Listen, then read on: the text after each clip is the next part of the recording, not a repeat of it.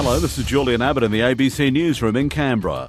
Uh, Canberra's Nick Kyrgios has issued a statement after he accused the ATP of being corrupt in the wake of his massive fine from Cincinnati. ATP is pretty corrupt anyway, so I'm not fussed about it at all. What do you mean? Well, I got fined 113k for what? Why are we talking about something that happened three weeks ago when I just chopped up someone first round of the US Open? Kyrgios says it wasn't the correct choice of words and he was just trying to address what he believes are double standards in the game.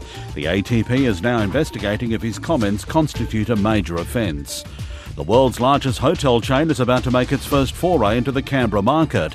Marriott will open one of its boutique subsidiary chains in a new development on Northbourne Avenue in Braddon. Two weeks ago, rival Hilton announced they are looking to open a property in Canberra. The presence of the two US giants comes on the back of tourism figures showing almost 3 million visitors came to the national capital over the last year. The artist at the centre of the Bondi mural controversy is set to launch a new exhibition in Canberra tonight, uh, featuring works done after the vandalism incident. Luke Cornish's mural depicting Australian Border Force officers with the words Not Welcome to Bondi above it was painted over two weeks later after a petition to have it removed. Mr. Cornish, originally from Canberra, says, like his mural, his new show isn't supposed to be political. It wasn't a reaction, it's, it's not a response, it's just a documentation of what happened and what likely is going to continue to happen to anybody that speaks out.